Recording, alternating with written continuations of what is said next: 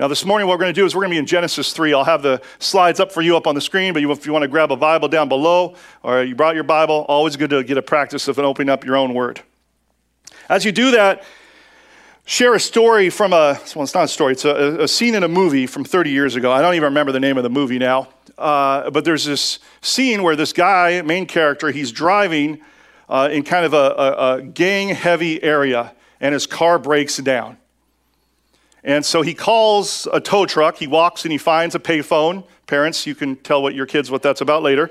Uh, and he finds a payphone and he calls um, for the tow truck. So he goes back and he waits next to his car. Some of the gang members in the area who are hanging out one of the houses, they notice this dude. And they start to mess with him more and more and becoming increasingly hostile towards him.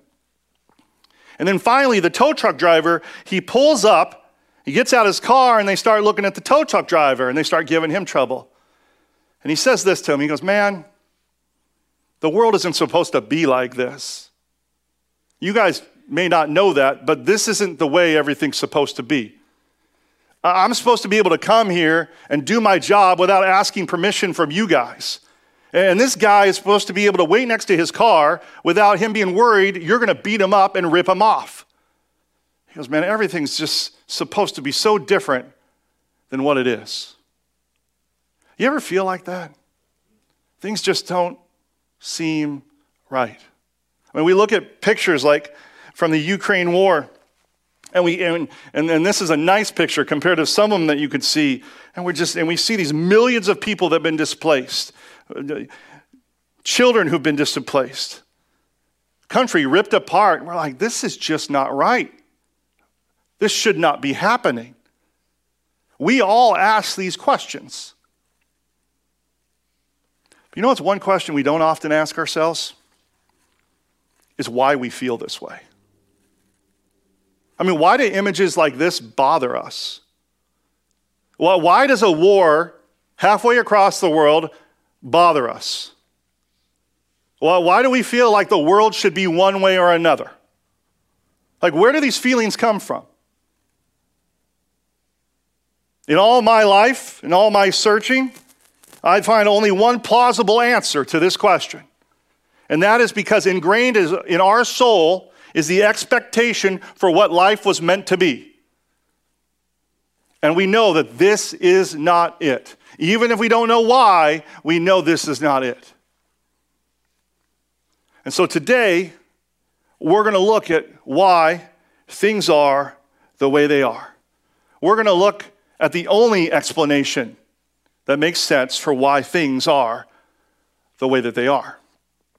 Now, last week, uh, we looked at Adam and Eve. They're living in the Garden of Eden, and they're introduced to a new character on the world stage the serpent,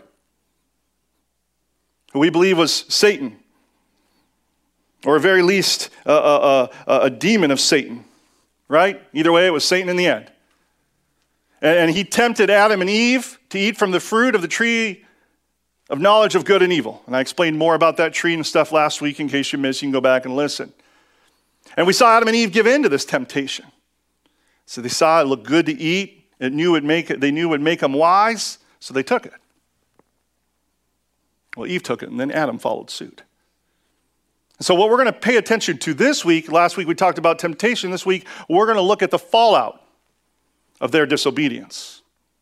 Now, to do this, we're going to pick this up in Genesis chapter 3, and we're going to read all the way through verse 24.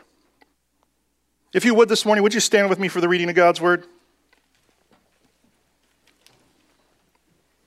Genesis chapter 3, verse 6.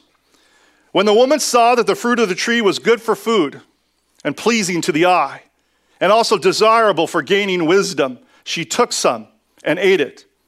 She also gave some to her husband who was with her, and he ate it. Then both of them, both, the eyes of both of them were open, and they realized that they were naked. So they sewed, sewed fig leaves together and made coverings for themselves. Then the man and his wife heard the sound of the Lord God as he was walking, as he was moving in the garden in the cool of the day. And they hid from the Lord God among the trees of the garden. But the Lord God called to man, Where are you? He answered, I heard you in the garden and I was afraid because I was naked, so I, I hid. And he said, Who told you that you were naked? Have you eaten from the tree that I commanded you not to eat from? Then the man said, The woman you put here with me, she gave me some fruit from the tree, and I ate it. And the Lord God said to the woman, What is this that you have done? And the woman said, The serpent deceived me, and I ate. So the Lord God said to the serpent, Because you have done this, cursed are you above all livestock and all wild animals. You will crawl on your belly, and you will eat dust all the days of your life. And I will put enmity between you and the woman, and between your offspring and hers. He will crush your head, and you will strike his heel. To the woman he said, I will make your pains in childbearing very severe, and with painful labor you will give birth to children. Your desire will be for your husband, and he will rule over you. To Adam, he said, Because you have listened to your wife and ate fruit from the tree about which I commanded you, you must not eat from it. Cursed is the ground because of you. Through painful toil, you will eat food from it all the days of your life. It will produce thorns and thistles for you, and you will eat the plants of the field.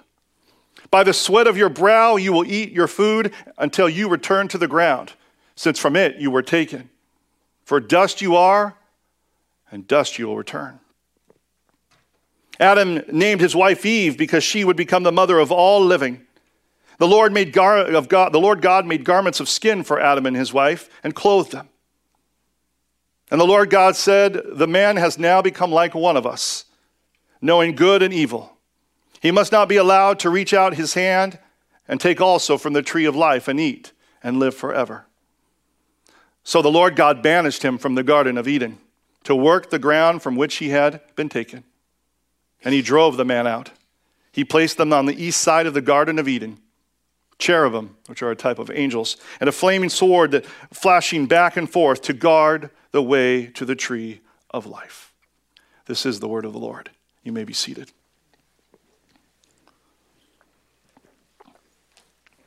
So today we see the judgment on the serpent and the judgment on Adam and Eve for their disobedience. And we're going to look at these judgments and how they play a role in our lives today to give us understanding of why the world is the way that it is. But there's one judgment that feeds into all the others. That's at the core of everything that we must highlight to have an understanding to the others. And that judgment was a broken relationship with God. In the Garden of Eden, Eden, Adam and Eve had perfect communion and fellowship with God.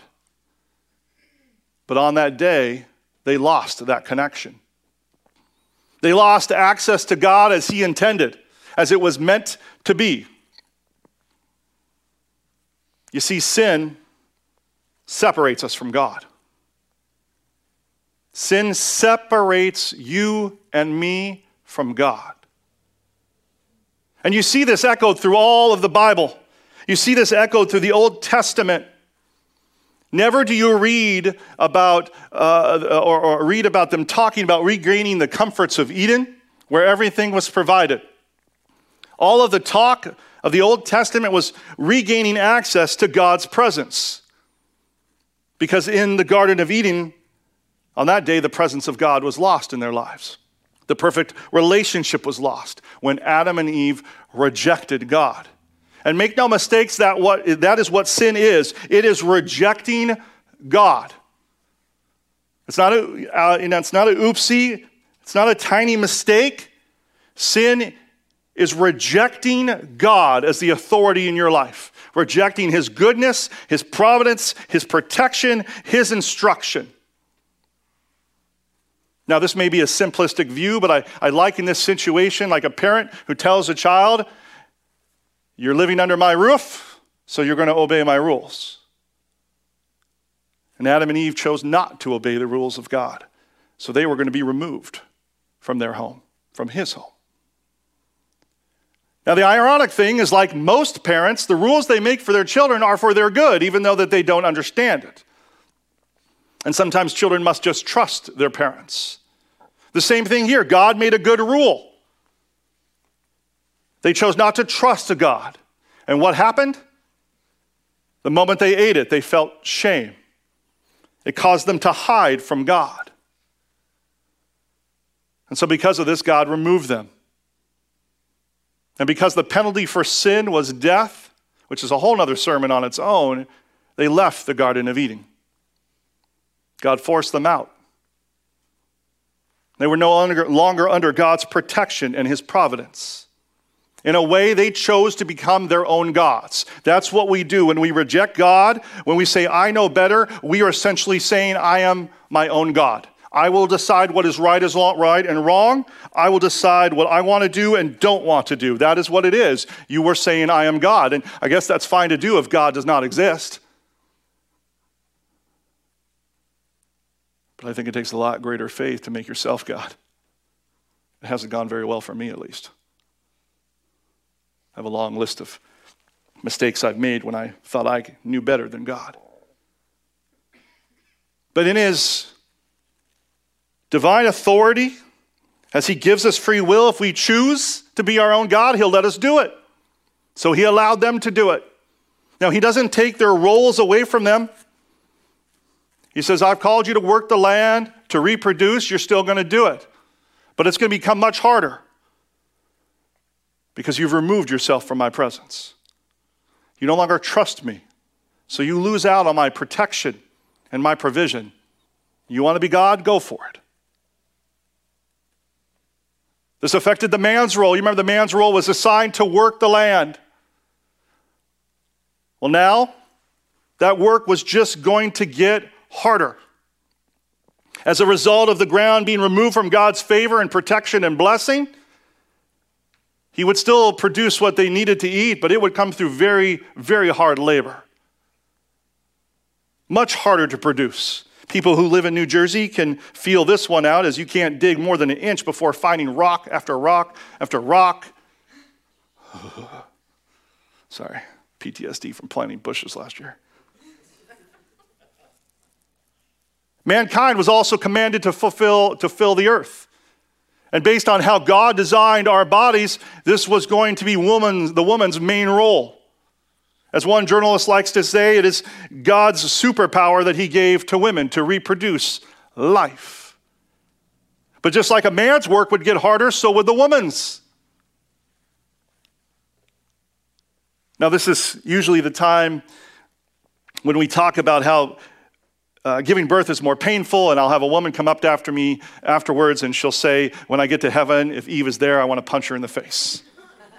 and any woman who's given birth would probably say, Amen. That's a lot of enthusiasm right there. Now, there's something I want you to understand, though, about this text that you don't see unless you read the Hebrew.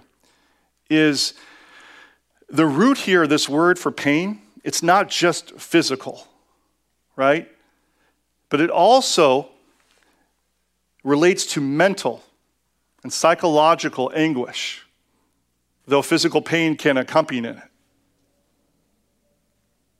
So there's a broader feeling to this idea of pain in childbirth, kind of like a, a whole soup to nuts approach. Because now death has entered in, and humanity is aware of death. And so this brings an anxiety to the woman. Will she be able to conceive a child? The anxiety that comes through the, the, the, the birthing process, the whole 10 months of everything a woman goes through. The anxiety concerning the health of the child. The anxiety of whether she and the child will survive. When Maria and I uh, got a, uh, when Maria, rather, she was pregnant with Ella, we went and saw the doctor, and Ella had a tiny little hole in her heart. And uh, you ever heard that doctors don't have bedside manners? This very straightforward and informative doctor literally told us every possible thing that this hole in the heart could mean. It was like, you know, have you ever watched a commercial for a drug company and they tell you all the great things, and at the end, they list everything that can happen you know, paralysis, death, possession by the prince of darkness. Like, it was the same thing. Everything. So Maria and I walked out shell shocked. And that says a lot for Maria because she's a nurse. Now, praise God, Ella, Ella came out fine, better than fine. That baby's perfect. But every mother in here, you know that deep worry and anxiety that comes from a desire to have and the process of having children. It's because death is in the world. That's why that's there. There's no assurity of God's protection or providence with sin in the world. Now, there's another interesting thing that God says to the woman. He says, Your desire will be for your husband, but he will rule over you. What does that mean? Well, I don't have time to go into all the Hebrew. Somebody made a joke over here who's going to probably pay for that later. Let me know if you need a couch to sleep on. I don't have time to go into all the Hebrew, but there's actually a couple theories on what this means. First, it's that the woman will become dependent upon her husband because her, her desire for a child could not be fulfilled without his cooperation. There's actually a term for this, a sociological term for this. It's called the principle of lesser interest. Where if you have a relationship with two people, the one that has the greater need of that relationship is more vulnerable than the one with the lesser need. You see this all throughout life. And it puts that person in a position of dominance. So her needs as a woman and desire to fulfill this call God has placed on her life puts her in a position, weaker position, in a vulnerable place. One, to help her procreate, and two, to provide for her and her child. And we have seen in our society and every society since the beginning of time many men ruling over women using this to their advantage to mistreat their wives or to mistreat women. This is one of the reasons we see in the New Testament verses about how men should treat women. They would not have included them if men already knew how to treat women. But because of how easy it is for men in their sinful nature to abuse their position, the Hebrew law in the Old Testament, they actually had laws that recognized the vulnerability of women and required special deference to them to provide for them. This is why we read in 1 Peter 3 7, husbands, live with your wives in an understanding way, showing honor, honor to them as the weaker vessel, since they are heirs with you of the grace of life, so that your prayers may not be hindered. That last part should scare every husband in this room. Now, the other option is that this idea of ruling over your husband means what it says. The idea that God, as we talked about three weeks ago or four weeks ago, that God created man and woman to perfectly complement each other as one flesh, to be similar yet different, that they would fit together.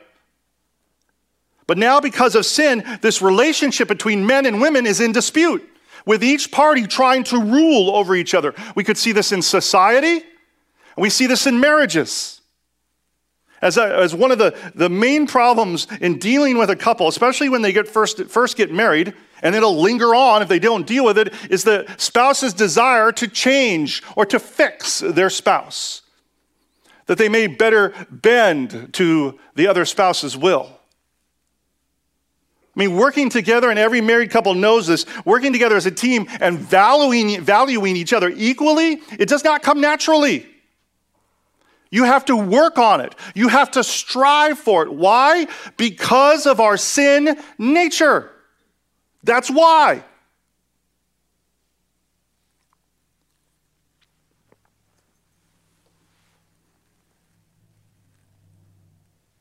The New Testament makes it clear husbands and wives are to love and serve each other as they are filled with the Spirit in a mutual submissive uh, submissiveness, where we talked about this several years ago in Ephesians, where the wives are to, to respect their, and honor their husbands, and the husbands are to take that honor and respect and use all of it to serve their families. as Christ served the church.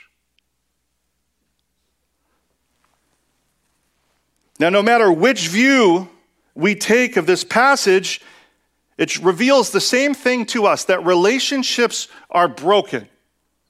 They are broken. They are broken in marriages. They are broken in all of society. We have to work to make them whole. It does not come naturally. And do you know why? Once again, the only reasonable explanation I have ever come across is because not only did we lose God's protection and his provision when sin entered the world, we lost our purpose. We lost our identity, our worth, which we found in relationship with God. It, it's not there now because we've rejected God. We lost all of that. That doesn't mean that our need for purpose and identity has gone away, clearly. But it means we don't look to God. We read this in Romans no one seeks God without Him moving upon them. So, because we no longer look to God for fulfillment, what do we do? We start looking to others for fulfillment. We compare ourselves against other people. And our self worth is either valued or devalued by how we make that comparison. I mean, look what happened in the garden. God said, like, what happened? What does Adam say? I ate the fruit. No, he doesn't reply to that. He said, The woman did it. The woman right there, she did it. She gave it to me. She gave it to me. Can you believe that, God? She gave it to me. The temptress. By the way, just to throw this in, the woman that you gave me, you know, I'm just saying. Right? Why did he do that? Why did he banish himself to probably a lifetime on sleeping on the couch? I'm going to assume because of fear fear of what the Lord was going to do, because of guilt for being caught in his sin because of shame, as which we've already read about. See, Adam, in this moment, he would have felt, I'm assuming based on human nature and understanding of my own sin, he felt lack in that moment. He felt less than because he had disobeyed God. And so, what does he do? He says, I'm going to use Eve to better my situation. Let's take the focus off of me. It was the woman. The woman. Let me blame her. Do we not do this? When we get in trouble, it was somebody else's fault. It's what they did. And using from this moment somebody else to better our self image and our situation has been going on ever since. From marriages to all of society. See, in order to have and be confident in our self image, Without God, we have to feel superior to other people.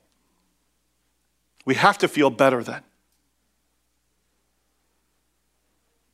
When that feeling of lack comes in, oh man, I'm glad I'm not like them.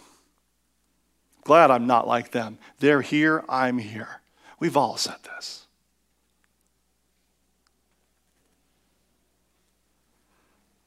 So, because of this need, we will disadvantage other people so we can feel good about ourselves. We will justify ourselves so that we can have the significance and security that we want. It happens in our schools. What do you think bullying comes from? The need and desire to be seen as something more than we think we are. It happens in our families Brothers and sisters, do they naturally hug and build each other up and compliment each other? Hey, sis, you look tired. Let me give you a foot rub. Let me clean your room for you. No, we pick fights with one another, brothers and sisters do. We blame one another. Why do you do that? Because your self worth is not in God. You have to use your brother or sister to build up your own ego. That's why you do it. That's why we did it when we're young. That's why children will continue to do it. because we need other people to make us feel better about ourselves. That's what happens when you lose your purpose in God. We see it in our politics. What have our politics become? It's all about making somebody else look bad so that we can look better. It happens in every area of humanity, in our neighborhoods, in our workplaces, everywhere. It's in our nature. C.S. Lewis, he wrote this little fictional piece called Screwtape Proposes a Toast. And, uh, and Screwtape, he's this senior devil. And, and he's basically, well, he's at this dinner for these junior devils who are getting ready to go out there and tempt the human race and, and make life horrible. And so Screwtape, what he does is he suggests this particular method for making people's lives horrible, for making the world a horrible place. And what he suggests is that there's a particular feeling that people have. And what you want to do as a demon to really get at people is you want to turn the gas up on that feeling. Screwtape says the feeling I'm talking about is that feeling which prompts a person to say, I am as good as you. That's the essence of sin. That's the essence of hell, how hell operates. That's what made the devil the devil. I am as good as you. When Satan started saying this about God, it was all downhill from there for the universe. That's the impulse we have in us. That when we feel better than other people, or that they agree with us or they support us, it builds up our ego. That's how we know we're okay. It's really at the root of everything in this world. The root of all broken relationships in their world come down to this. You see, because our relationship with God is messed up, our relationship with each other is messed up. And this is so important for us to understand because it has implications on how we see the world. It changes everything.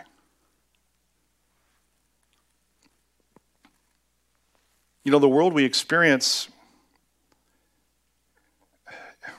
it has a lot of beauty, but it has a lot of ugliness.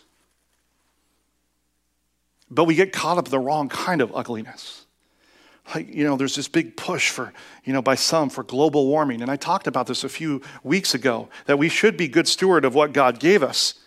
But when you understand the real problem is sin, you realize your chief concern is not uh, uh, something like global warming. You realize your chief concern is sin because that is where all our time and energy needs to be focused because that's at the root of what's wrong with the world. We under, that's when we start to understand that the only thing that should be priority in our life is the gospel, nothing else. It changes how we see one another. Too often we, we judge people for their actions alone without thinking about their deep need for Jesus that's driving it. Take, for example, President Putin.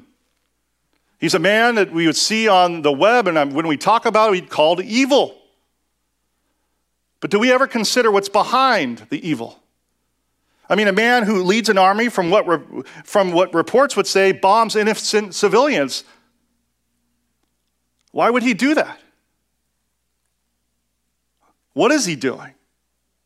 Well, in the end, he's using the Ukrainian people to prop himself up.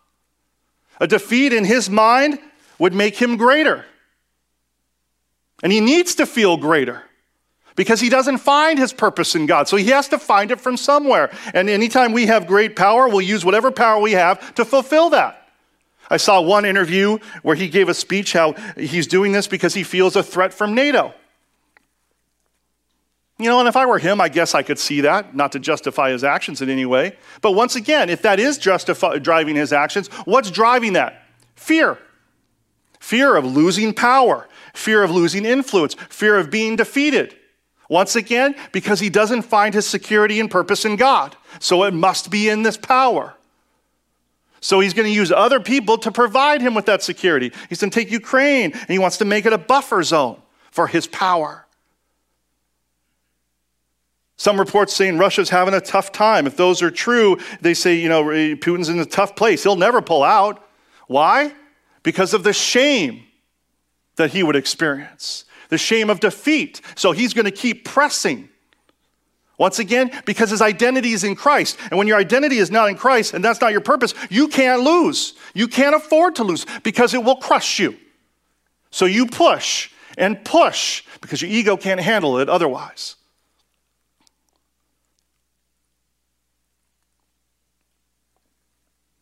It also changes understanding this, how we see ourselves. Because it'd be easy for us to, to look at President Putin and think, I'm better than that. But if we do that, if we say, I'm better than President Putin, we're just doing the same thing he's doing. We're using somebody else to prop up our ego. The truth is, understanding sin and the universality of sin brings humility to know that given the right situation and the right amount of wrong choices and the right amount of power, we would be in the same place doing the same thing. The same evil that is in him is in us. Most of us, we just don't take over another country because we don't have the power to do so. But we'll destroy other things. We'll destroy our families because of our ego. We'll destroy our churches, our workplaces, all for the same underlying reason that our purpose is not in God. We must understand that every part of us, our mind, our will, our, our emotions have been corrupted by sin. It affects everything that we do, that we think, and that we are. And when we realize this about ourselves, we stop seeing other people as enemies alone, but we see people who desperately need the saving grace of Jesus Christ. Putin needs Jesus. You and I need Jesus. And also understanding this, realize this that when we look in the mirror, we see that same need, the same hopelessness, that same lost identity, looking for value, looking for purpose, all because of sin. Now, for some, they get to this place and they're devastated by it because they have nowhere to turn. Others, they get to this place and they're filled with joy. What is the difference? Those who look to Christ and those who do not. I didn't spend much time on this, and I'm not going to today, but the one part I didn't touch on was the curse on the snake. Now, there's a couple things of what this could mean. One, it's a general reference to snakes and human and how they will be at odds with each other, which is pretty true, except for a few of you unique individuals who like to have snakes in your house. Some also see as a reference to good versus evil in the world.